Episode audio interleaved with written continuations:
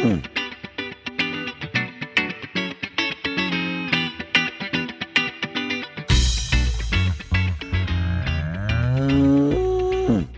everybody, to the Moos Room. OG3 here. Myself, I'm Emily, Dr. Joe, and Dr. Bradley J. Heins, tenured professor, of course. And today we are going to be talking a little bit about a topic that isn't directly related necessarily um, on the beef or dairy side, but is very much a component of cattle production and really any agricultural production. And that is agricultural confined spaces safety. So when we say confined spaces, we are talking about grain bins, silos, manure pits, anything along those lines. Uh, you know, again, confined space. And, you know, those are big causes or, you know, components in accidents and in fatalities as well. This is something that, you know, Emily brought it up and it, it surprises me how little we talk about it and how big of a problem it can be. I mean, everyone, I think, if you've worked, if you've been in agriculture long enough, you know someone or a friend of a friend that's had an issue with something in one of these areas and it's scary and it's super dangerous. So I'm I'm glad we're talking about it today. It isn't directly related to anything that goes moo today, but it it definitely is an important topic and and it's something that everyone in agriculture deals with. Yeah, absolutely. And it's especially prevalent in, you know, the upper Midwest or, you know, North Central region, however you want to define it. Uh, you know, the the states that usually have the most cases are Minnesota, North Dakota, Illinois. Um, and so it definitely is an area of concern for agriculture across the country, but up here, even more. In, in 2019, Minnesota led the nation in confined spaces incidents and fatalities. And oh. thankfully, in 2020, uh, we we gave up the crown to Illinois, uh, but we're still historically in the top three for all time. And so it like you said joe is something that we maybe don't talk about much and and to me like we cannot talk about it enough so i'm really excited to be able to dive into it a little bit deeper here today. And again this is not just grain bins. This is silos. It can be silage piles you know bunkers any of those things. Anything where there's a danger of entrapment. Yeah i i think i've dealt with you know bunk faces the most. And and that's just what I've seen the most when I've been in practice is is bunk faces and and how far away you really need to stand and how much you need to be looking at that face before you approach it and make sure that it's stable those kind of things. I just I don't deal with anything upright very often. Brad you, do you guys still utilize a silo up at Morris? No nothing like that anymore. We've gone away from all all upright silos. Is this part of it? Is it is it partly a safety issue, or why why did you go away from them? Oh, of course, there's always safety issues, and even recently they went away from upright silos at the campus dairy in St. Paul because of safety issues. They're just, you know, they, they all these silos they're 30, 40 years old or or more, and there's just lots of they're not new anymore. So lots of safety issues related to them a lot of those things you know from even 30 40 years ago they they were not designed with safety in mind you right. know they they just weren't that's the fact the fact of it and you know that's why even when we talk equipment safety or anything the biggest issue is always the older pieces of equipment that don't have guards or these different safety pieces of equipment in place. And then you know retrofitting them. Some people they can't afford to do it. They just don't want to do it. Uh, so yeah, and, and we know across the state, across the region, we have a lot of structures on farms that are older than me, probably older than Bradley, maybe a few. Which is old, which is old to be clear. Yeah, that, that's old. very old, very old. Yes. Before we shouldn't get too far here. I'm like, let's. Can you just describe the biggest danger associated with grain bins or silos?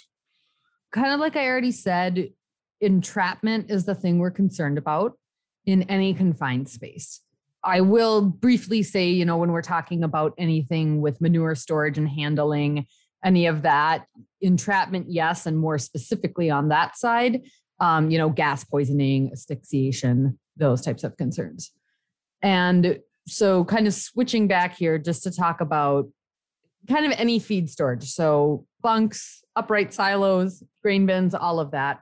What we're really concerned about there again it's it's the entrapment piece and a lot of it has to do with management of the crop uh, before and during its time in the storage facility last year i know we there were a lot of grain related entrapment incidents because a lot of crop that went into bins or silos what have you was really really wet and so it required people to check on it more often. And when grain is really wet, it's more likely to kind of cake up and it can make a bridge or it can cake up along the sides or the walls of a bin or a silo. And then when you knock it down, there can be avalanche. If you're on top of bridged grain, it collapses, can, you know, fall on you. So a lot of those, like I said, the main thing we're looking at here is again management. A lot of this has to do with management because most often entrapment cases, it's because people went into the bin. And I always tell the farmers I work with, there is almost no reason you should go into a bin, especially without any sort of safety equipment on. Um, and I understand that, yeah, when you do have those spots that get stuck or you know there's crusted grain that you need to knock out, uh, making sure that you're approaching that situation with safety as the first thing and you know that's a lot of those pieces are you know ppe that's that's your last line of defense. You know the first line is is your management. And then the intermediate line is you know the way you're going to approach and solve the problem. So i think that safety equipment is really important in this equation but we can't depend on it fully. I mean it can't just be like oh we can mismanage our grain because oh we have a harness for when we go in the bin uh, that's that's not how it works. It definitely starts on the front end. That that makes sense. You know, we talk about management, we talk about prevention all the time. So uh, if you don't ever have to go into the big, the bin to begin with, then it shouldn't be an issue. But let, let's say that I, I do have to go into the bin. What is my list of standard safety equipment that I should have if I have to go in? And I'll kind of back up further than that as far as just safe practices one thing would always be make sure there is somebody outside of the bin. So if something does go wrong, there's somebody there immediately that can call 911.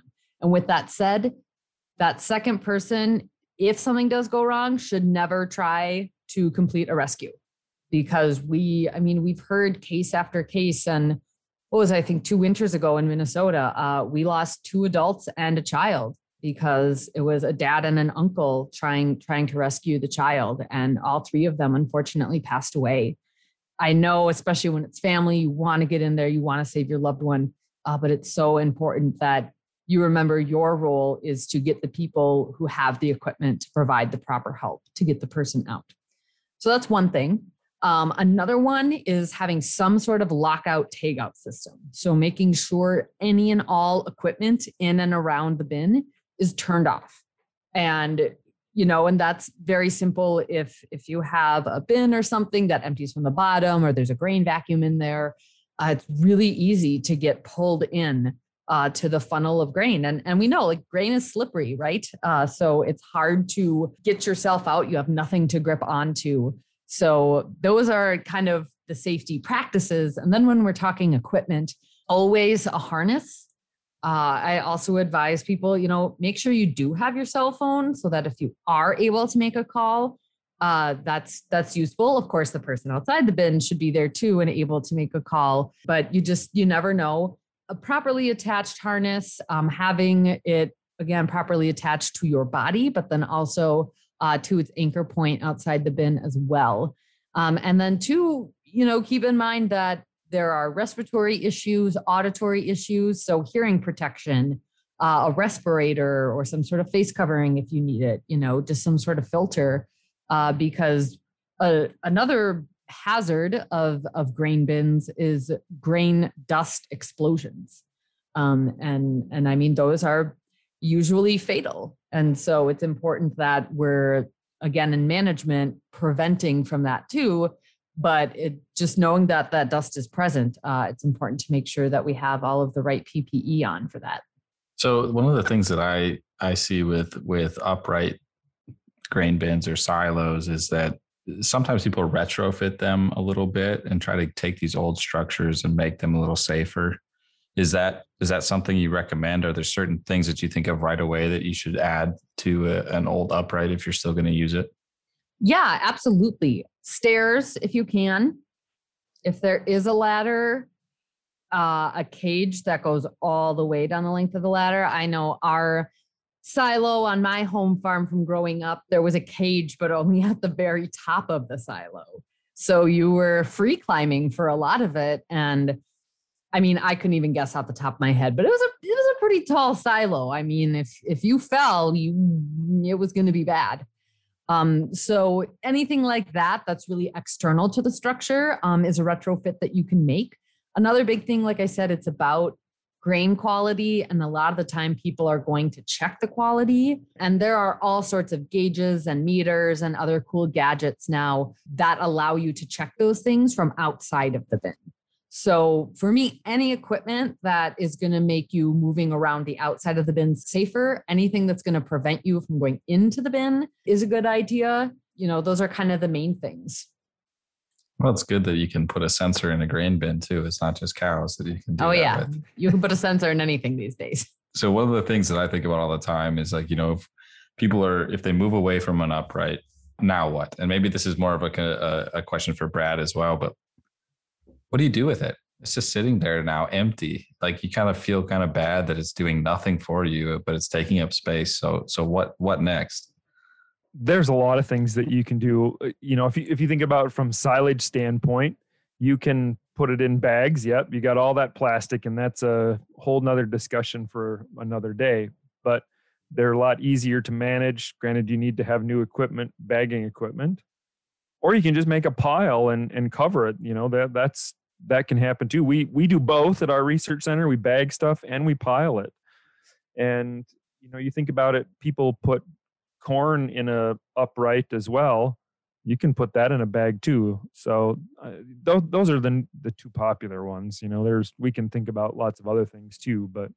But Joe, did you mean what do you do with yeah. like the structure what, after you're done using it? What do you do it? with the silo? That's what I'm saying. oh, what do you do oh. with the oh. upright? Bradley, you dummy. no, I mean that's a good question too, and that's that. I mean, it's important to know. Okay, what are your just other leave options? it there. You leave it there. It's yeah. a tombstone on the prairie. and that's that's kind of what I'm getting at. Is like there's got to be uh-huh. something you can do with it. I've seen some people take them down which uh, we should probably talk about that um, for safety. Yeah, yeah, and that's that's what I was gonna say. You know, a lot of these structures, and I think of you know we all know the old gray silos, right? And they're kind of built out of these blocks. Um, and yeah, over time, if you just let it sit, you know they start to wear down. There's cracks, uh, so there is a risk of of collapse. And I think we've all seen you know videos of that happening on social media um, and I know even sometimes when you bring a crew in to have them taken down, that can happen. And I do think that, you know, you you have to judge the condition of the structure. Obviously, there is cost associated with needing to take it down. But from a safety standpoint, that's kind of the way to go, I think. Um, and also from a pest management standpoint, if you just have this big empty structure, probably with a little bit of feed left in it, if you want to have a raccoon hotel, you totally can. But if you don't, uh, you might want to think about taking it down. And I know on our home farm growing up, we had a couple uh, silos that we took down and just had, you know, the big concrete slab up still. And, and that was fine. You know, they're about two, three feet tall, um, good for lumber storage. So the main options are are leave it or take it down. Like I said, you know, you have to be a judge of what the structural soundness is of these pieces. And if they can stay up a little longer, fine. And and if not, yeah, definitely take them down. Cause imagine, you know, are you going to spend more money taking it down or spend more money if it collapses and crushes your barn or your house? Yeah, no, I, I totally agree. And I, I wish there was another use for them, but they're just there just isn't. Well, let, let's talk about bunkers instead for a little bit. We've got upright safety. So what walk me through all the things you need to watch for when it comes to to making a pile or, or making a bunker. Yeah, well, you already hit on a big one at the beginning, and that is face management. You are not facing your piles properly, they are, you know, an avalanche risk. And you may think, oh, it's no big deal. It's just a silage pile. But, you know, on some of these farms, you get up to those piles, those faces, they're tall. Like if that collapses onto you, it can bury you. And so that's a big one. And so with that, outside of the face management, just general management, making sure when you're filling the bunker, it's being packed properly uh, in order to prevent molding and, and other issues from coming up. Uh, you know, because again, too, that's also your feed. So it's about, you know, your bottom line too in preserving some of this. So yeah, the big things are, are proper packing and then just proper management as you go. You know, don't take off more than you need at a time. Don't leave random piles in the bunker uh, you know, make sure you're only taking off the plastic as you need it. Uh, because again, just like with grain, you you need to be properly managing this crop and and this feed stuff, and that you know is going to play a role again in in having viable feed for your cattle and also preventing anything from going wrong. One thing I would like to say, I I think you know don't be afraid to get uh, a silo dealer or equipment or you know people like that out to inspect your bunker you know we had that we did yes. that last year because we we thought well our one of our slabs on our bunker fell over just fell over and it happens it's 30 some years mm-hmm. old and so we had to have somebody out and inspect it just to make sure the bunker was still sound and and it is um it for some reason you know the glue or all that just gave up so we repaired that portion but you know don't don't be afraid if you haven't had a, somebody out to look at your bunker silo once you know just do it to see if it's sound and i know it's it's tough because we were all like well what are we going to do if we we don't have that bunker anymore but we had to make sure that it was sound and and it worked because that slab could have just fallen on the TMR mixer, the tractor. You just never know when you're going. An employee, yeah. Right, an employee, yeah. Yeah, and that's a really good point, Bradley, that I missed before, and that goes for anything. So upright silos, grain bins. Uh, you know, once once they hit kind of that 10 to 15 year old mark, you should be getting them inspected on a somewhat regular basis every few years. Um, yeah, just to check for structural soundness. And they can also check there, you know, is there leaks? Is there cracks? Because that doesn't only impact the structure, but also can impact the quality of the feed that's in there you know if there's a lot of cracks and you get a heavy rain event um, then you're getting more overly wet feed spoiled feed moldy feed etc so yeah really really excellent point bradley so the last thing that we mentioned already that we need to talk about is manure storage and you kind of briefly mentioned it but again let's just quickly walk through the biggest concerns what are the some of those prevention type things that we can do so that we can stay as safe as possible yeah, well, once again, like with any of this, and you know, our our favorite theme here on the Moos Room, it's management. You know, if you are properly managing your pits and lagoons, you shouldn't have any problems. The biggest concern with manure always is gas. And a lot of people that can get trapped in manure storage facilities, uh, they usually end up dying of, of gas poisoning, asphyxiation, those types of things.